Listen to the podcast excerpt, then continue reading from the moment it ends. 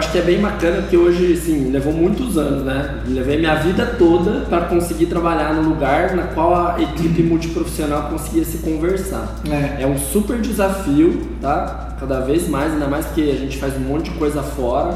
Então é um super desafio estar fazendo esse trabalho multi. Conciliar horário. Conciliar horário, com certeza. Então, assim, o antenor faz uma troca muito legal porque ele manda paciente para psicólogo, conversa com ela. Ele manda paciente para pilates, conversa com ele. Uhum. Então, acho que essa é uma coisa bem bacana de que de ter um ortopedista que está aberto, ele entende mais sobre o processo de reabilitação para ele poder saber quando ele indica, quando ele indica, quando ele acha que vai ser bom e quando ele acha que não vai ser tão bom, que vai precisar de um procedimento mais invasivo. Né? Claro. Né? Acho que esse é um ponto bem importante. É, acho que assim, dentro, dentro da avaliação do paciente tem a parte médica e tem a parte fisioterapêutica do fisioterapeuta, fisioterapêutica. É, é, é terapêutica. E se completam.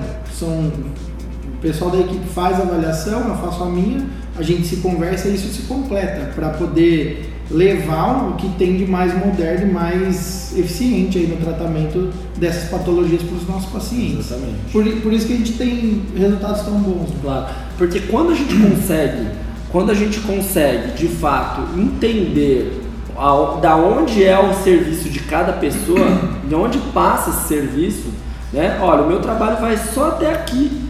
Passou daqui, o tratamento é cirúrgico. Olha, meu trabalho só vai até aqui. Aqui é reabilitação. Exato. Antes, depois, ou não precisa de cirurgia, precisa de, de reabilitação. Quando a gente entende, uma coisa que é bom deixar claro para todo mundo: não falta trabalho para ninguém quando você é competente, quando você faz um trabalho sério. Isso né? É. Os médicos não vão faltar paciente por, por conta da fisioterapia, que aquele paciente não precisou de cirurgia. Uhum. E a gente também não vai faltar paciente porque ele foi para cirurgia.